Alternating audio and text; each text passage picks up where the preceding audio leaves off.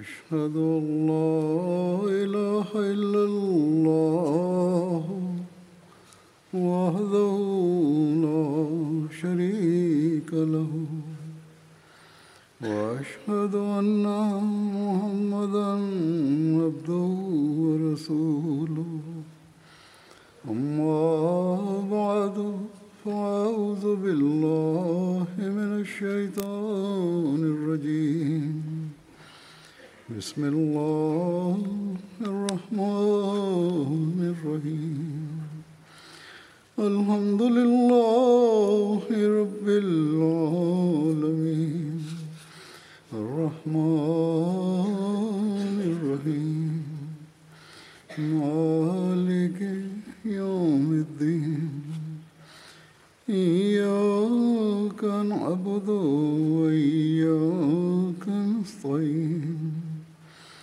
اهدنا الصراط المستقيم صراط الذين أنعمت عليهم غير المغضوب عليهم ولا الضالين. أكمل الله الدين والشريعة على النبي صلى الله عليه وسلم. أعلن في القرآن الكريم: اليوم أكملت لكم دينكم وأتممت عليكم نعمتي ورضيت لكم الإسلام دينا.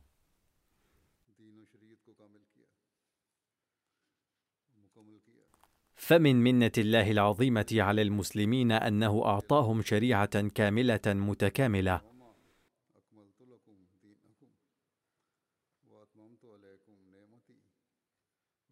وإنما الإسلام وحده دون غيره من الأديان أعلن أن الدين الأخير الذي يرضاه الله الآن هو الإسلام فقط. وإذا كان الإنسان يريد رضوان الله فلا بد له من اعتناقه والعمل بتعليمه. فقد أعلن الله أن تعليم القرآن الكريم وحده وسيلة وحيدة لتقدم الإنسان في الأخلاق والروحانية، بل إن هذا التعليم كامل متكامل لدرجة يهدي إلى سبل الرقي المادي أيضا هو وحده.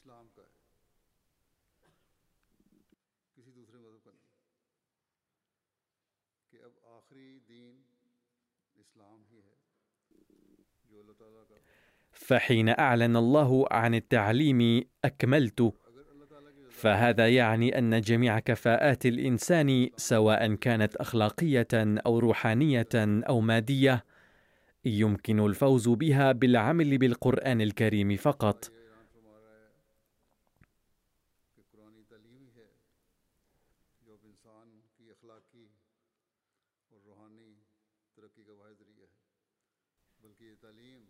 وإن التعليم الكامل عن ذلك يتوفر من القرآن الكريم وحده إذا عملتم به في الحقيقة. وبقوله أتممت أعلن بكل قوة أن القرآن الكريم وحده يسد جميع حاجات الإنسان من كل النواحي،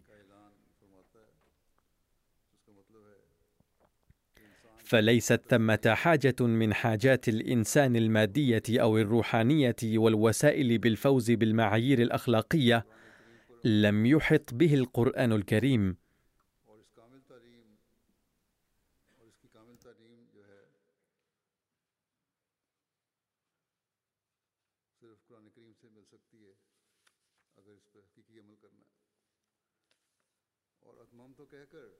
فكل ما يريد الإنسان أن يراه بعين الإنصاف فإنما يجده في تعليم القرآن.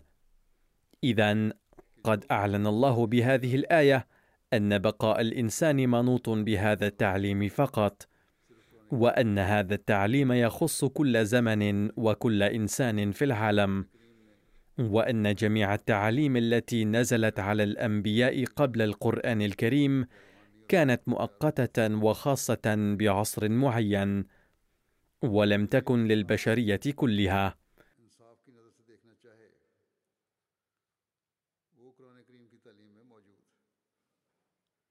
لقد أعلن سيدنا المسيح الموعود عليه السلام توضيحا لذلك أيضا، أنه بذلك يثبت أن الغاية من بعثة النبي صلى الله عليه وسلم قد تحققت،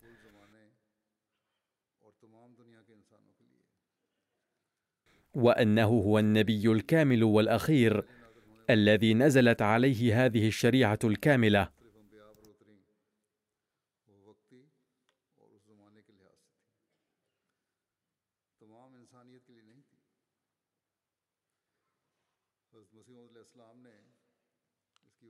فهذا ما نعتقد به ونؤمن به. قال المعترضون لسيدنا المسيح الموعود عليه السلام: إذا كنت تعتقد بذلك وأنك تؤمن بأن القرآن الكريم شريعة أخيرة وأن النبي صلى الله عليه وسلم هو النبي الأخير، فما قيمة دعواك؟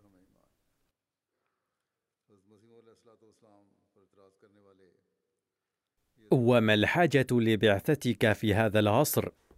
فقد رد حضرته على ذلك بشتى الأجوبة، ومنها ما قال في موضع: لو كنتم عاملين بتعليم الإسلام لكان قولكم صوابا، وما كانت ثمة حاجة لبعثتي. لكن حالة العصر عموما وأوضاع المسلمين خصوصا تعلن أن ثمة حاجة لمعلم.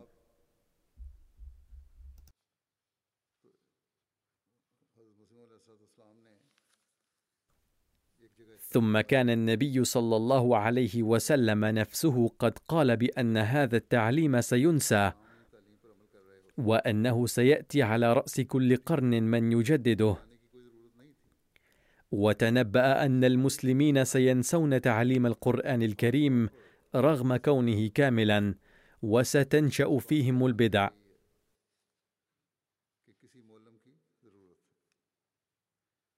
لذا سوف يأتي المجددون، وأنه في الزمن الأخير سيبعث المسيح الموعود والمهدي لينزل الدين من الثريا إلى الأرض. فقد قال سيدنا المسيح الموعود عليه السلام في أدبياته وكتاباته وكتبه: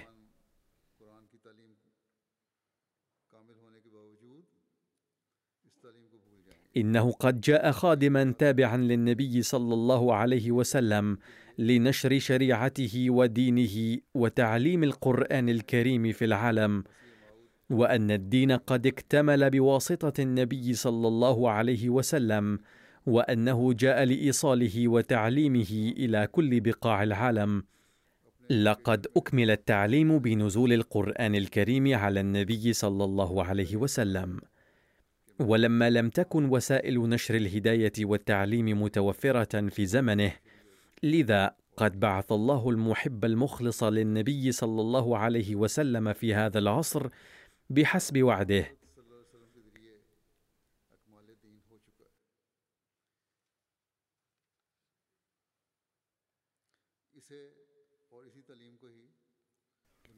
فهذه المهمة التي أنجزها المسيح الموعود عليه السلام، ومن أجل مواصلتها حصرا قد أقيمت الجماعة الأحمدية، وهذه هي المهمة التي تنجزها الجماعة من خلال ما ترك عليه السلام من الأدبيات وتفسيره للقرآن الكريم.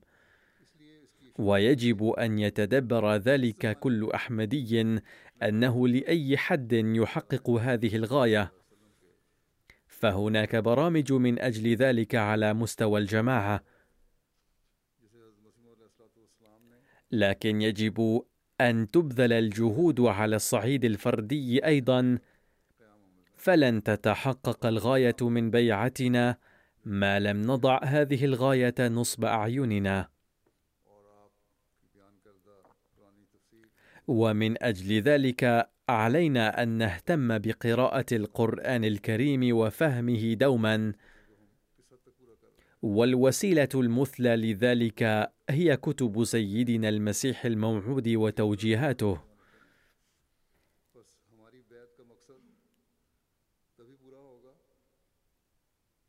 إنني أتناول منذ مدة قصيرة بيان محاسن القرآن الكريم ومزاياه في ضوء أقوال سيدنا المسيح الموعود عليه السلام، واليوم أيضا سأقدم بعض المقتبسات من كلام حضرته عن إكمال القرآن الكريم وتعليمه.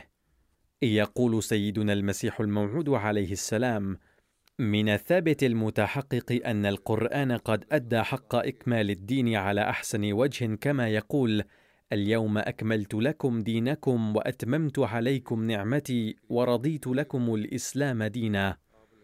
إذن لا يوجد لكتاب بعد القرآن الكريم موطئ قدم، لأنه قد بين كل ما كان البشر بحاجة إليه.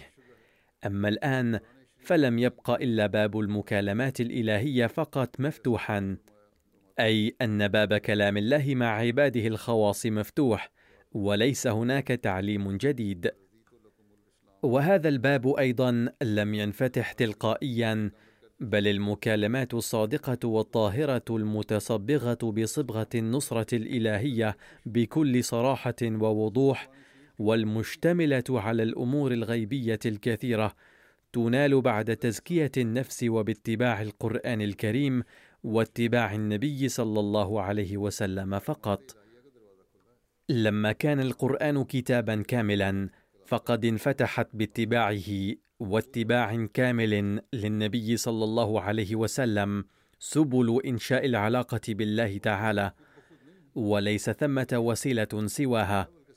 وقال حضرته إنه هو الآخر حظي بهذه المكانة بهذا الطريق.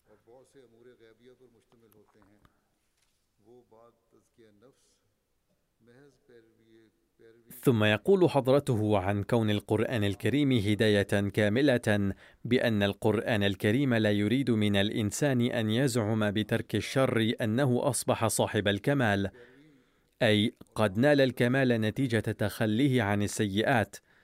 كلا، بل يريد أن يجعل الإنسان حائزا على أسمى الكمالات والأخلاق الفاضلة. فالقرآن الكريم لا يريد أن يترك الإنسان السيئات فقط، بل يريد أن يخلق في الإنسان الكمالات من أسمى الدرجات والأخلاق الفاضلة، أي يجب أن يتخلى عن السيئات ويتخلق بأسمى الأخلاق أيضا، بحيث تصدر من الإنسان أعمال وأفعال لخير البشرية ومواساتها، مما يؤدي إلى رضوان الله تعالى، أي ينبغي أن تكون نتيجة أعمالنا الفوز برضوان الله تعالى.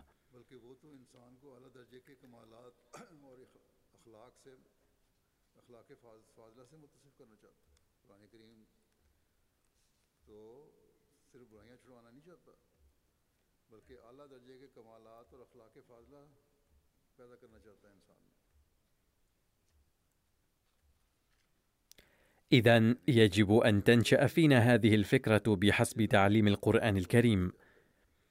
يجب أن نفحص أنفسنا، هل نفكر في هذا الاتجاه؟ هل ندعي كغيرنا بقراءة القرآن الكريم فقط؟ أو تحدث فينا التغييرات أيضا في الحقيقة؟ وتنشأ لنا علاقة خاصة بالله. في رمضان يقرأ القرآن الكريم وتلقى الدروس منه أيضا، يجب تطبيقه أيضا على حياتنا. فقد تعهدنا في عهد البيعة، وهو مسجل في الشروط العشرة للبيعة، أن المبايع يتلقى حكومة القرآن الكريم كاملة. فإذا صمم كل واحد منا العزم في هذا الشهر بأنه سيعمل بتعليم القرآن، فسوف نتقدم في الروحانية، وفي الوقت نفسه نجعل المجتمع قطعة من الجنة، وستتحول الخصومات والنزاعات التي تنشأ في البيوت والعائلات بين حين وآخر إلى الحب والمودة.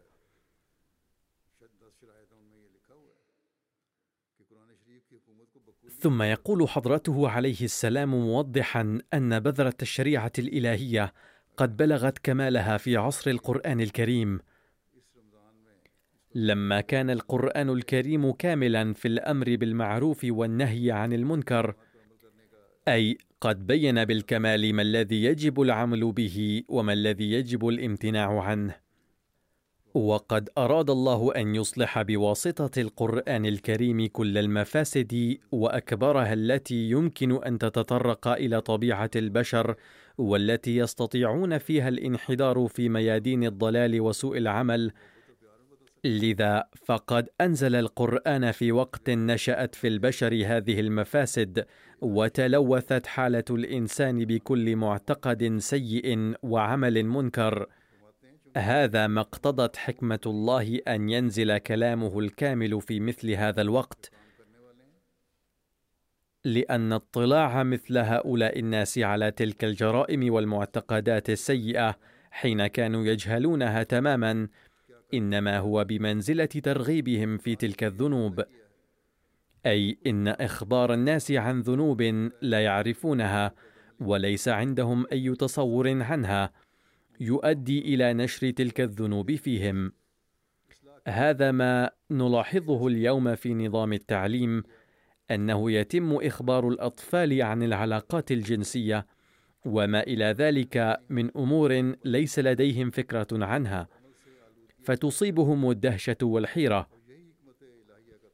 وبدأ آباء الأطفال الآن يقولون: ما هذا الذي يتم تدريسه لأطفالنا؟ وقد انتبه إليه قسم التعليم أيضا. لقد تجاوز بعض المعلمين الحدود في هذا المجال، بحيث بدأوا يغرسون في نفوس الأطفال أشياء ليست لديهم أي فكرة عنها، وإنما ينبغي أن يعرفوها عندما يصلون إلى سن البلوغ. هذا هو الفرق بين قانون الشريعة وقانون الإنسان، وهذا هو الفرق بين قوانين الدنيا وهداية القرآن الكريم، بحيث يوضح القرآن الكريم أن هذه الهداية تصلح لهذا العمر من الناس وتلك لذلك العمر، فلا يشرح ويفصل في كل شيء مرة واحدة، بل إن تفاسير تلك الكلمات نفسها وفقا لعقل الجميع وفهمهم توضح الأمور وتشرحها رويدا رويدا. فقال حضرته: فبدأ وحي الله منذ آدم كبذرة، وقد بلغت تلك البذرة لشريعة الله كمالها في زمن القرآن الكريم، وصارت دوحة عظيمة، فكلما انتشرت السيئات ظهر علاجها بحسب مقتضيات العصر. وهذه ميزة تعليم القرآن الكريم، أنه يحتوي على علاج سيئات كل عصر، ونتعلم ذلك من خلال المفسرين والصلحاء من عباد الله تعالى. ثم قال حضرته: فلأن الكتاب الكامل كان من المفروض أن ينزل ويقوم بإصلاح كامل، فكان لزاما أن يوجد عند نزوله وفي مهد نزوله الأمراض بكل أنواعها وأشكالها، ليتيسر علاج كامل لكل مرض وسقم. ومن أجل ذلك وجد في هذه الجزيرة، أي جزيرة العرب، المصابون بكل تلك الأسقام الروحانية التي كانت متفشية في ذلك العصر أو كانت ستصيب الأجيال في المستقبل. وهنا توضح الأمر أكثر، أن هذا التعليم قد جاء لعلاج الأسقام الموجودة أو التي ستصيب الأجيال القادمة، وذلك لأن الشريعة كانت ستكتمل، لذلك تم بيان علاج الأسقام والسيئات التي ستنتشر في المستقبل أيضا، وبالتالي فإن الكشف عنها سيتم كلما اقتضت الحاجة إليه. ولذلك فإن المفسرين ظلوا يشرحون هذه الأمور بحسب الحاجة في عصورهم. وقال حضرته: ومن أجل ذلك أكمل القرآن الكريم الشريعة من كل النواحي، لم تمس هذه الحاجة إلى ذلك في زمن نزول الكتب الأخرى، وبالتالي لم تحتوي على مثل هذا الهدي الكامل. لقد أثبت حضرته هنا أن النصارى واليهود يعترفون أن حالة هذا العصر كانت قد بلغت الذروة في الضلال والإعوجاج، وكانت هناك حاجة ماسة إلى نزول شريعة جديدة.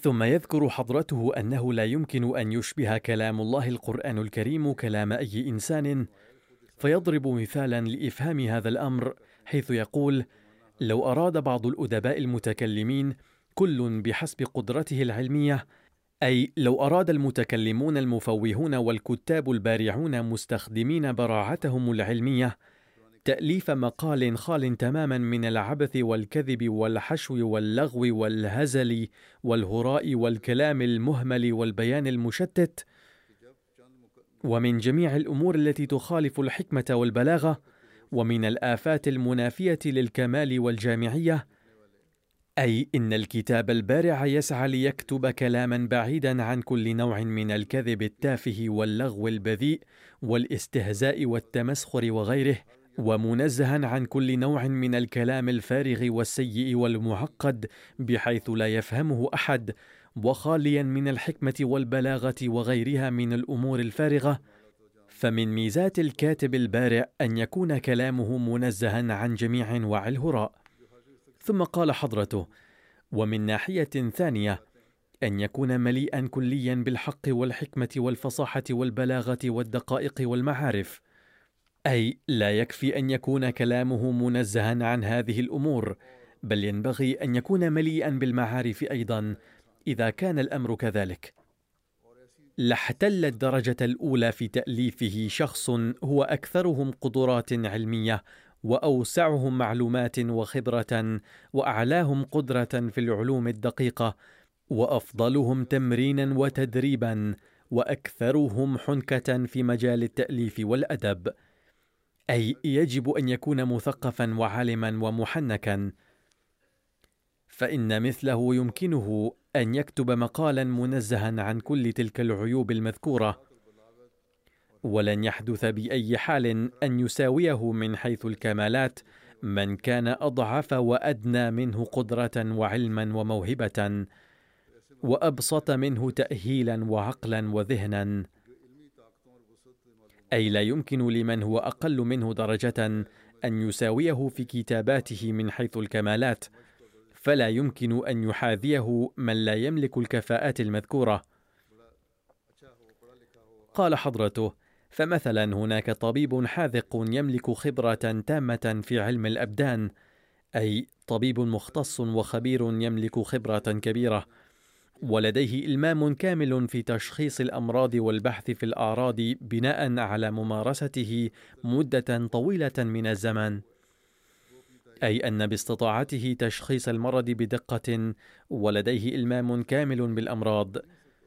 بالإضافة إلى ذلك هو وحيد عصره في الأدب، أي يتميز بميزة فريدة زائدة أنه أديب أيضا، وفريد دهره في النظم والنثر، أي جيد جدا وممتاز، فيستطيع أن يبين كيفية حدوث المرض، أي نشوء المرض وعلاماته وأسبابه، ببيان فصيح ومفصل بكمال الصحة والشفافية، وبأسلوب جميل وبليغ، لا يمكن أن يبينه كمثله أبدا شخص ليس لديه أدنى إلمام بفن الطبابة، ويجهل أيضا أدق أساليب الكلام والأدب، أي لا يمكن لشخص آخر لا يتحلى بتلك الميزات أن يذكر كل هذه الأمور كما يذكرها عالم مختص وخبير في مجاله. بالإضافة إلى ذلك يحسن في البيان والبحث أيضا، فلا يمكن أن يكون هذا كمن كان علمه ضئيلا محدودا، بل لا بد أنه يكون متفوقا على الأخير. ثم قال حضرته: من الواضح والمفهوم تماما أن هناك فرقا بطبيعة الحال بين كلام الجاهل والعاقل، وتلاحظ الكمالات العلمية التي يملكها المرء في بياناته العلمية كما يرى الوجه في المرآة بكل وضوح، والكلمات التي يتفوه بها عند بيانه الحق والحكمة تعد معيارا للتعرف على مؤهلاته العلمية، مثل الفرق بين الكلام الذي يتدفق من ينبوع العقل الكامل وبين الكلام الذي ينتج عن أفكار ضيقة الآفاق ومظلمة ومحدودة. فما الفرق بين هذين الكلامين؟ الفرق هو أن أحدهما ينبثق من ينبوع العلم والعرفان، والآخر كلام سطحي.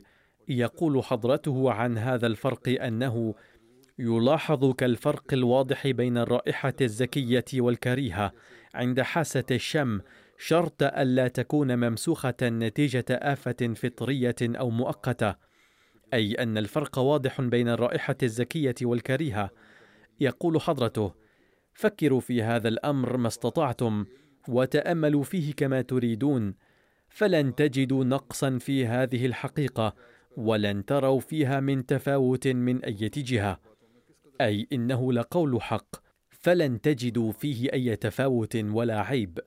فلما ثبت من كل الوجوه أن الفرق الكامن بين القوى العلمية والعقلية المختلفة يظهر للعيان حتماً من خلال الكلام، فلا يمكن قط أن يستوي الذين هم أفضل وأعلى من حيث العقل والعلم وفصاحة البيان وسمو المعاني مع غيرهم، أي لا بد أن يتفوق أصحاب العلم والمعرفة على عامة الناس، ولا يمكن أن يكونوا على درجة واحدة دون أن يبقى ما يميز بينهم وبين غيرهم.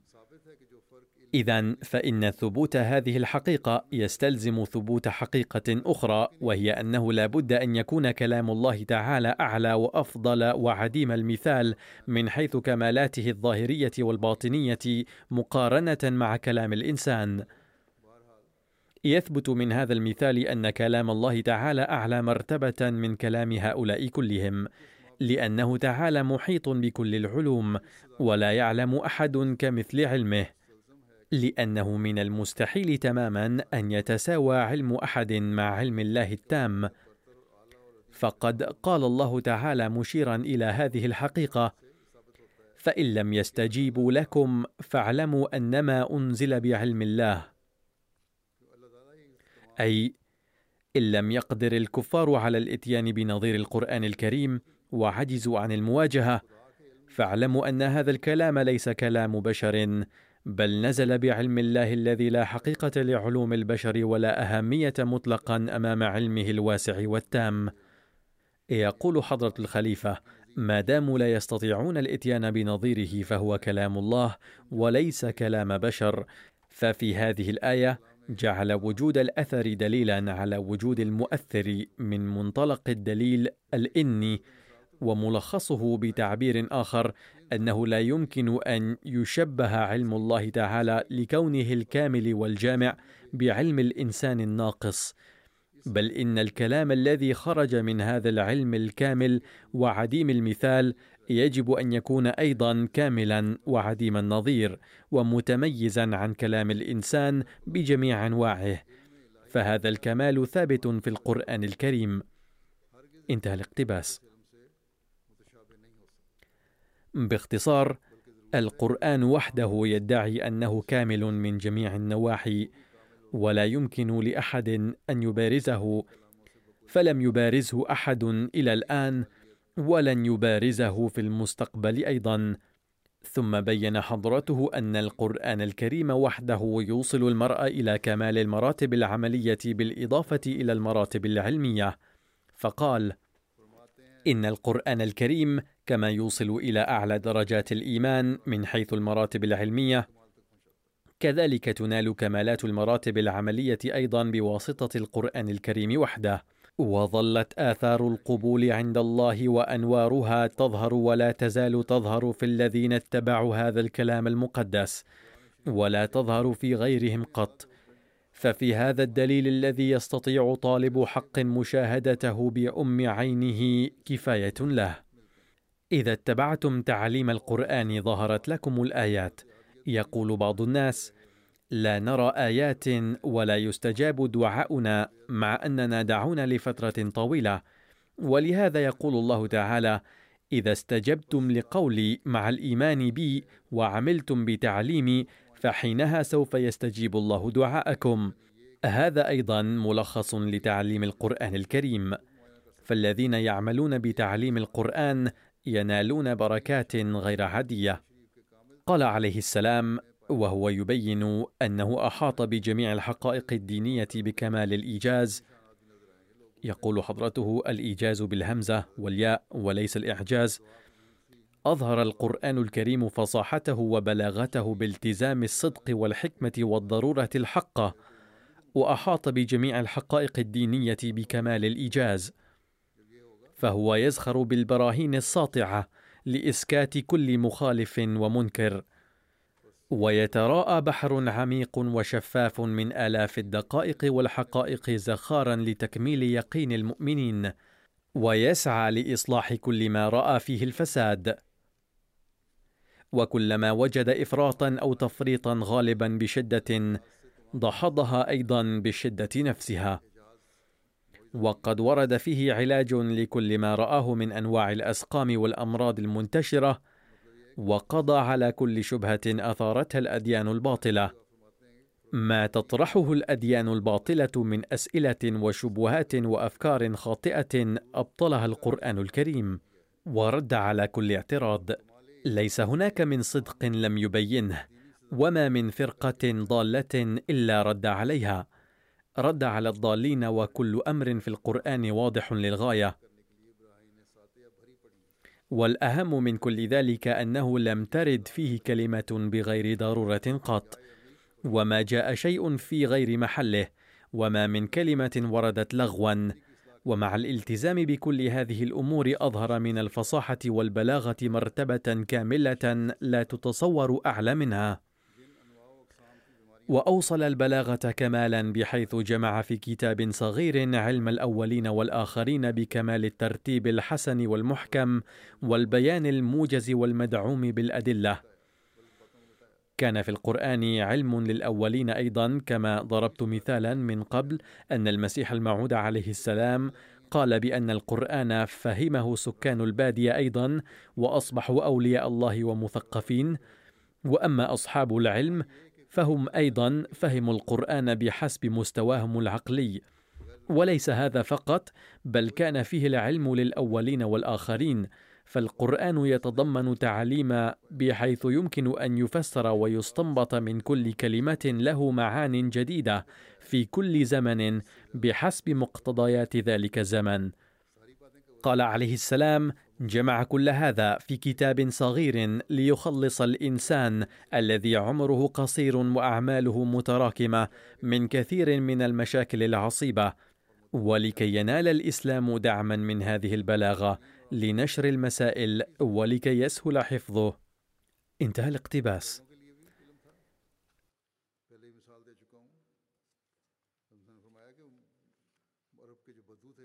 يحفظ الناس القرآن الكريم ويحفظه الأولاد في صغر سنهم، وقد أثبت حضرته عليه السلام في كتابه البراهين الأحمدية أن القرآن وحده من حيث كلامه ولغته يبين حقائق لا توجد في أي كتاب آخر، وأما الكتب الأخرى مثل الإنجيل وغيرها فلا يمكن أن تسمى الآن كتبا إلهية بسبب التدخل البشري فيها.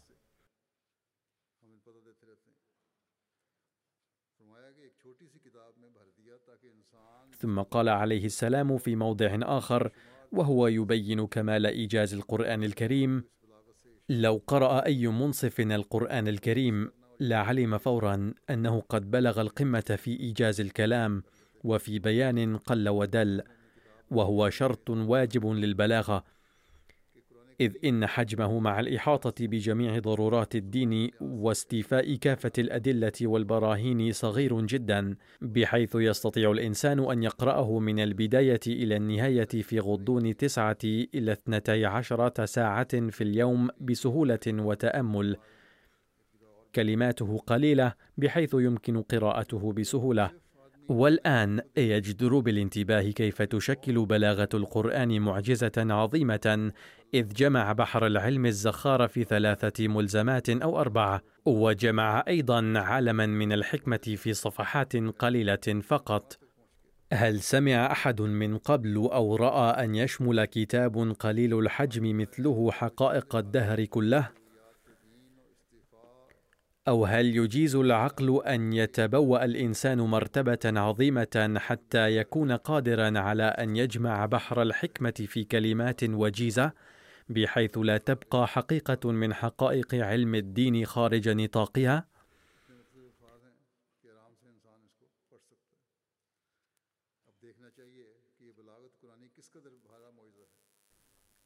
هنا قارن حضرته القرآن الكريم مع الفيدة، وأثبت أن الفيدا تخلو من مضامين القرآن الكريم، ثم ذكر أن عبارات الفيدا طويلة للغاية بحيث يصعب قراءتها.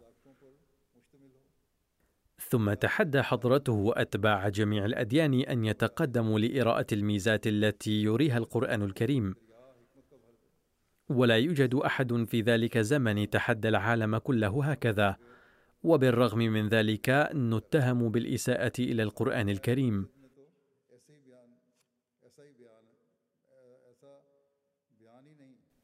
كان زمن القرآن الكريم يقتضي تعليما كاملا. قال عليه السلام في هذا الصدد: القرآن الكريم وحده الذي أعطى تعليما كاملا، وأن عصر القرآن الكريم كان جديرا بأن يعطى فيه تعليم كامل. قد ذكرت هذا من قبل أيضا، فإعلان التعليم الكامل الذي قام به القرآن الكريم كان من حقه هو فقط، ولم يعلن أي كتاب سماوي آخر مثل هذا الإعلان. ثم قال عليه السلام: إنما المؤمن في نظرنا من يتبع القرآن الكريم اتباعا صادقا، وآمن بأن القرآن الكريم خاتم الكتب، هذه علامة المؤمن، وآمن بأن الشريعة التي جاء بها النبي صلى الله عليه وسلم هي وحدها باقية للأبد، ولم يغير فيها نقطة ولا حركة، ويفني نفسه بالتفاني في اتباعها، ويوظف كل عضو من جسمه في العمل بها، ولا يعارضها عملا وعلما، عندها يعد مسلما حقا. يقول حضرة الخليفة: ثمة حاجة لنحاسب أنفسنا.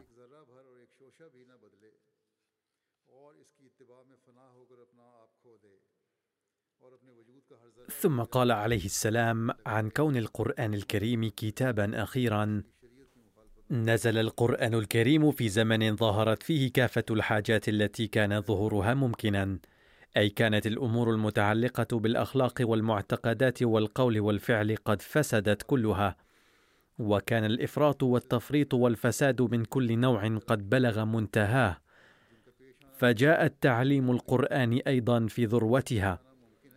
فبهذا المعنى صارت شريعة القرآن الكريم مختتمة ومكملة، أما الشرائع السابقة فكانت ناقصة، لأن المفاسد التي جاءت تلك الكتب الموحى بها لإصلاحها لم تبلغ ذروتها في الأزمنة السابقة، بينما بلغت أوجها في زمن القرآن الكريم. كثير من الناس والأولاد أو الشباب يسألون عن هذا الأمر، فهذا جواب لهم أن هذه الأمور لم تبلغ من قبل ذروتها، أما في زمن القرآن فقد بلغت ذروتها، لذا بلغ التعليم أيضا كماله، ولذلك نزل القرآن الكريم وتأسس الإسلام بواسطة النبي صلى الله عليه وسلم. فالفرق بين القرآن الكريم والصحف الأخرى هو أنه حتى ولو ظلت الكتب السابقة محفوظة من كل نوع من الخلل، فأيضا كان لابد من نزول التعليم الكامل، أي القرآن الكريم، في وقت من الأوقات، لأن تلك التعاليم السابقة كانت ناقصة، أي كانت بعض المفاسد والحاجات المستجدة فيما بعد لم تكن قد ظهرت في زمن تلك الكتب، فكيف كان ممكنا أن تقدم تعاليم فيها حلولها؟ لذا فظلت تلك الكتب ناقصة، وبالتالي كان لابد أن يأتي القرآن الكريم بعدها. أما القرآن الكريم فلا يحتاج أن يأتي بعده كتاب آخر، إذ لم تبقى في الرفعة درجة أخرى بعد درجة الكمال. ولو افترضنا جدلا أن مبادئ القرآن الكريم الحقة أيضا ستحول في زمن من الأزمان إلى الشرك، مثل ما حصل مع الفيدا والإنجيل، وسيتطرق التحريف والتبديل إلى التوحيد الذي يعلمه القرآن. وكذلك لو افترضنا جدلا أيضا أن ملايين المسلمين المتمسكين بالتوحيد سيسلكون سبيل الشرك وعبادة المخلوق في زمن من الأزمان، فلا شك في هذه الحالة أن تنزل شريعة أخرى ويأتي رسول آخر، ولكن كل من هذين الاحتمالين محال، أي أن هذا مجرد افتراض، ولا يمكن أن يحدث ذلك، لأن الله تعالى قد وعد بحفظ هذه الشريعة، وقد بعث المسيح الموعود عليه الصلاة والسلام أيضا للغرض نفسه، وهذا هو واجبنا نحن أيضا. ثم يقول عليه السلام: إنما هو ضروري للنجاة، كما قاله الله مرة بعد أخرى. هو أولا أن يؤمن المرء بصدق القلب بأن الله هو وحده لا شريك له، ويوقن بأن النبي صلى الله عليه وسلم نبي صادق، وأن القرآن الكريم كتاب الله، وأنه لم ولن يأتي كتاب أو شرع بعده إلى يوم القيامة، أي ليس هناك بعد القرآن الكريم حاجة لأي كتاب أو شرع آخر. ثم يقول عليه السلام بشأن عظمة الوحي القرآني: ألا إن لعنة الله على الذين يقولون إنا نأتي بمثل القرآن إنه معجزة لا يأتي بمثله أحد من الإنس والجان، وإنه جمع معارف ومحاسن لا يجمعها علم الإنسان، بل إنه وحي ليس كمثله غيره، وإن كان بعده وحيا آخر من الرحمن.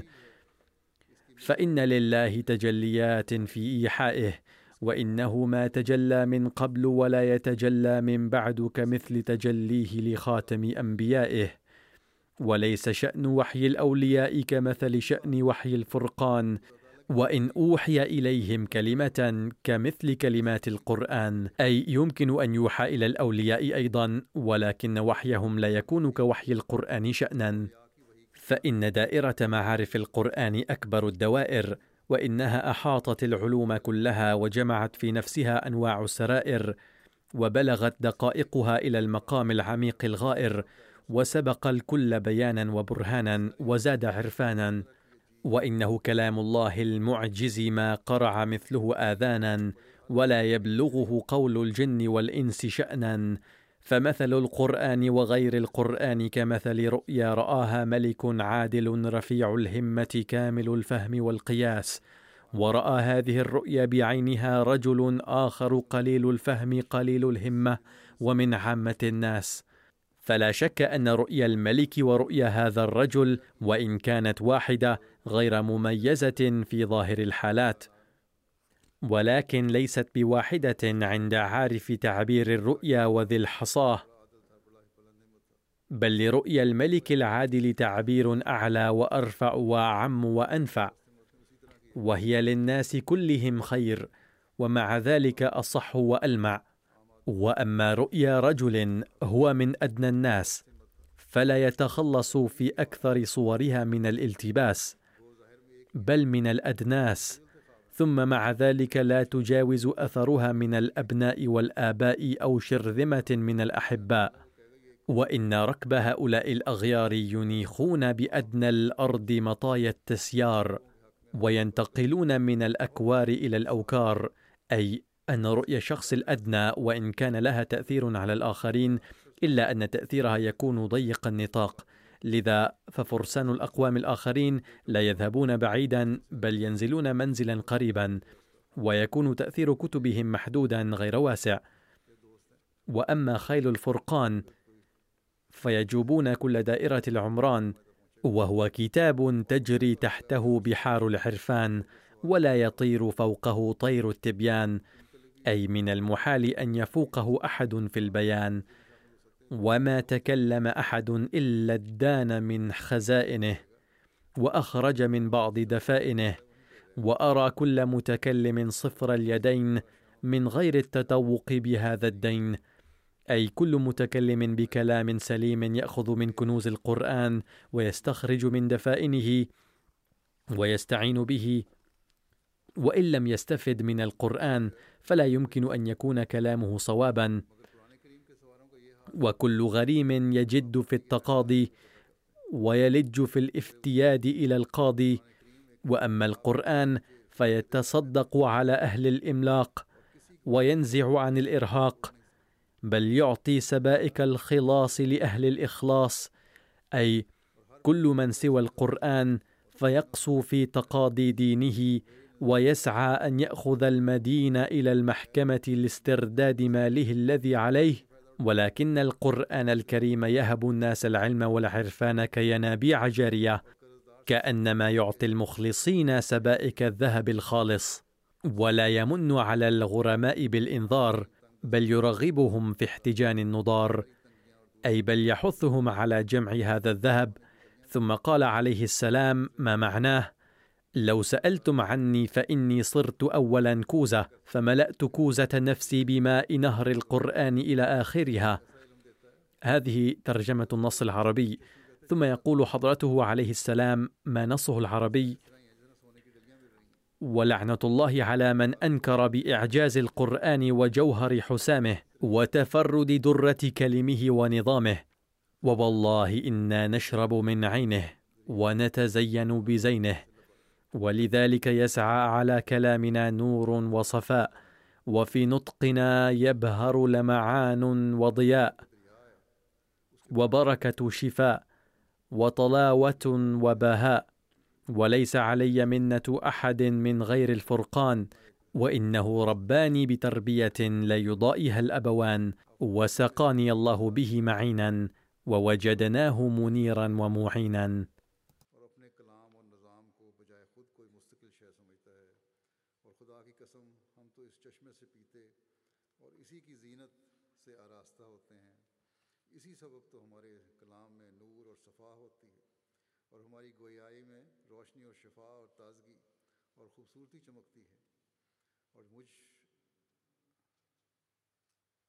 ثم قال عليه السلام: لو لم تكن معي أية آية من الله تعالى، ولم يكن تأييد الله ونصره حليفي، وكنت اختلقت طريقا جديدا دون القرآن، أو كنت قد تصرفت وتدخلت في أحكام القرآن والشريعة، أو نسختها، أو كنت علمت طريقة سوى اتباع سنة النبي صلى الله عليه وسلم، لكان من حق الناس وكان عذرهم معقولا وجديرا بالقبول في أن يقولوا إن هذا الرجل عدو الله ورسوله، وينكر القرآن الكريم وتعاليمه وينسخه، وهو فاسق وفاجر ومرتد.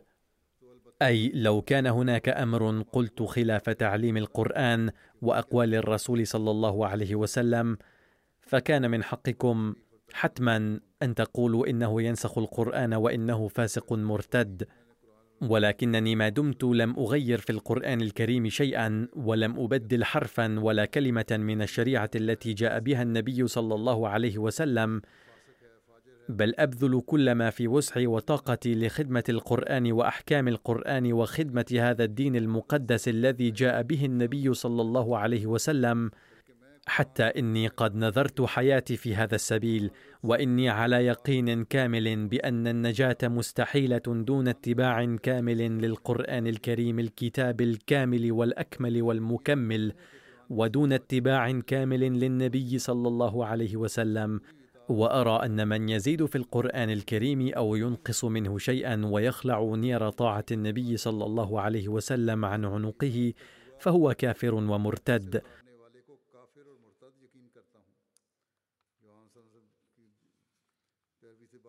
أقول: فمن يسميني كاذبا ومفتريا ودجالا ولا يبالي بي ولا يسمع ندائي رغم كل هذا وذاك، ورغم ظهور آلاف الآيات على صدقي التي أظهرها الله في السماء والأرض تأييدا لي حتى اليوم، لا يقتصر الأمر على ادعائه فقط، بل قد أرى الله تعالى آيات أيضا لتأييده، وقد تحققت نبوءات رسول الله صلى الله عليه وسلم ونبوءات القرآن الكريم أيضا بحق المسيح الموعود عليه السلام، كذلك تحققت ولا تزال تتحقق نبوءات أدلى بها المسيح الموعود عليه السلام التي أخبره الله بها.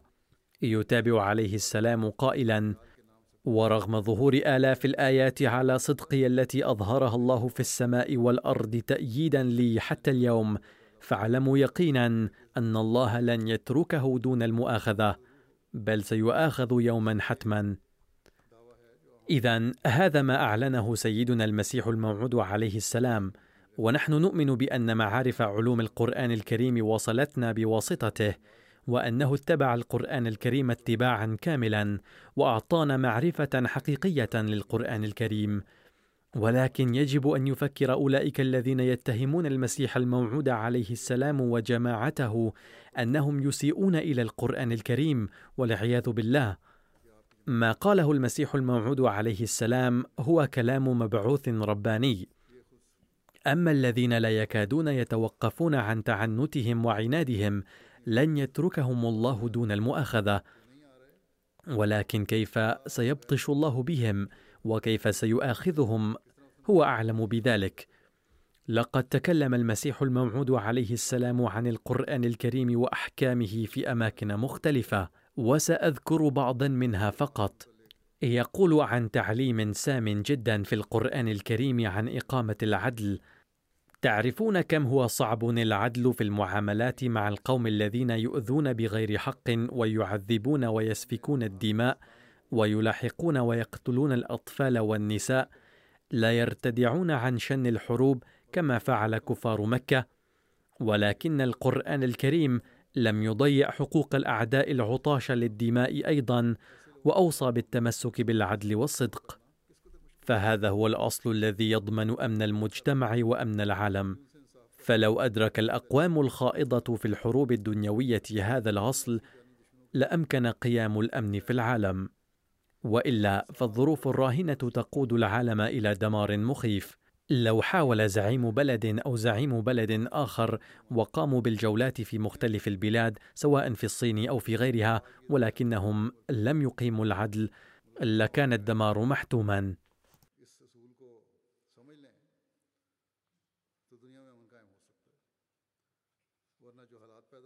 ثم يقول المسيح الموعود عليه السلام في مكان آخر ضاربا مثلا، وهو: من نظر إلى عصر نزول القرآن الكريم يلاحظ أي حد كان الإفراط قد بلغ في تعدد الأزواج في العالم، وبأي عدد من النساء كانوا يتزوجون، إذ كان العدد يبلغ إلى ثمانين أو مئة زوجة، وبأي ظلم كانوا يعاملون النساء، فلن يجد بدا من الإقرار بأن القرآن الكريم قد من على العالم، إذ قد أوقف كل هذا الجور والظلم. إنها منة الله ومنة تعليم القرآن الكريم أن الله تعالى أوقف كل هذه المظالم بواسطة تعليم القرآن الكريم، إذ لم يكن قبل القرآن أي حد للزوجات، ولم يكن للمرأة أي احترام أو حقوق، ولكن القرآن الكريم منحها كل هذه الحقوق، ولم يكن لها أي أثر قبل الإسلام.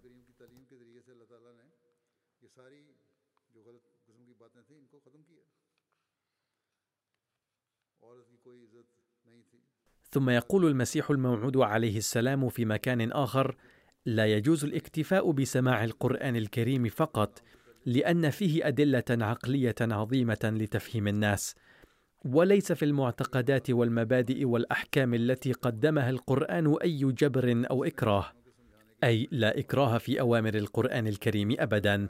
يقول عليه السلام، يقول الله تعالى: لا إكراه في الدين، أي لا يريد الله أن يجبر أحدا على طاعة أي أمر من أوامر الدين، بل يقدم الدليل على كل شيء ثم يوجه إلى الطاعة.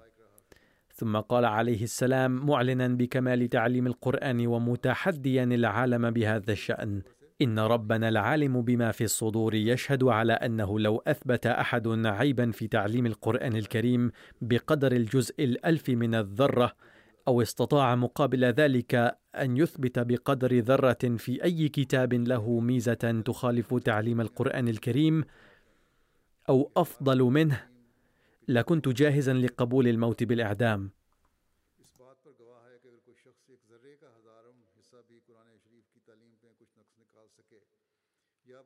أقول هذا إعلان عظيم جدا لا يمكن القيام به بغير الإيمان الكامل واليقين الكامل. يقول عليه السلام: إذا كان المرء مؤمنا بالله ثم تأمل في القرآن الكريم وفيما قال الله تعالى فيه، لترك الدنيا كليا وصار لله تعالى، أي لو كان إيمان المرء كاملا وتأمل في القرآن لتوجه إلى الله دائما بدلا من توجهه إلى الدنيا. ندعو الله تعالى أن يرزقنا جميعا هذه المعرفة.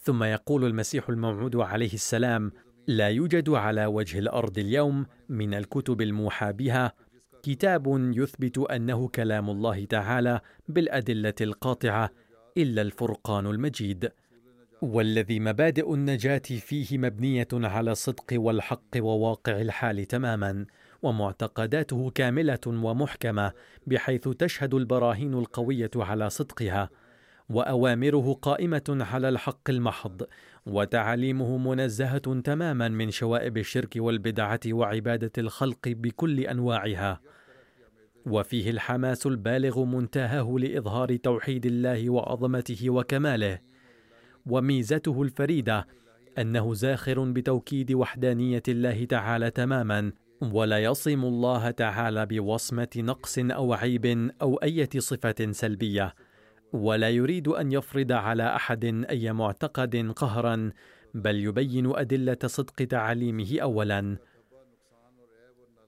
ويثبت كل مطلب وهدف بالحجج والبراهين، ويبين بأدلة واضحة صدق كل مبدأ بوضوح تام، ويوصل إلى مرتبة اليقين الكامل والمعرفة التامة، ويزيل بالبراهين الساطعة كل المساوئ والشوائب والمثالب وأنواع الخلل التي تسربت إلى معتقدات الناس وأعمالهم وأقوالهم وأفعالهم، ويعلم جميع الآداب التي لا بد للمرء من تعلمها ليكون إنسانا على وجه الحقيقة، أي هناك آداب يجب مراعاتها ليكون المرء إنسانا حقيقيا، وهذه الآداب كلها مذكورة في القرآن، ويدفع كل فساد بالقوة نفسها التي انتشر بها في الأيام الراهنة، أي إن علاج كل فساد منتشر اليوم موجود في القرآن.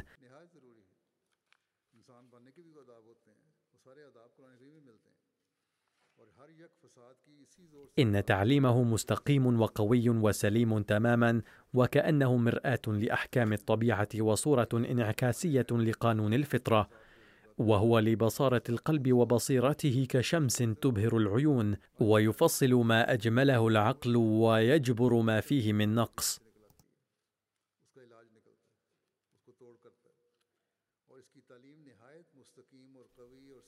ندعو الله تعالى أن يوفقنا للعمل بالقرآن الكريم وتعليمه على وجه الحقيقة، ويوفقنا لفهمه وجعل حياتنا بحسبه. عليكم أن تستمروا في الاستفادة من هذه النعمة بعد شهر رمضان أيضا كما تفعلون خلال رمضان.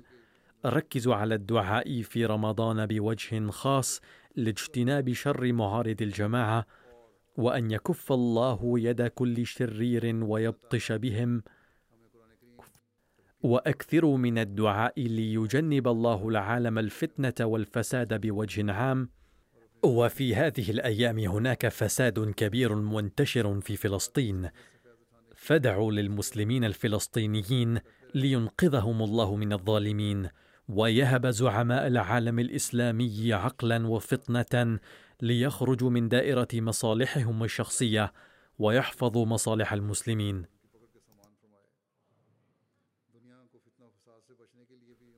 وادعو الله تعالى أن يفتح علينا في رمضان الحالي أبواب رحمته وبركاته أكثر من ذي قبل.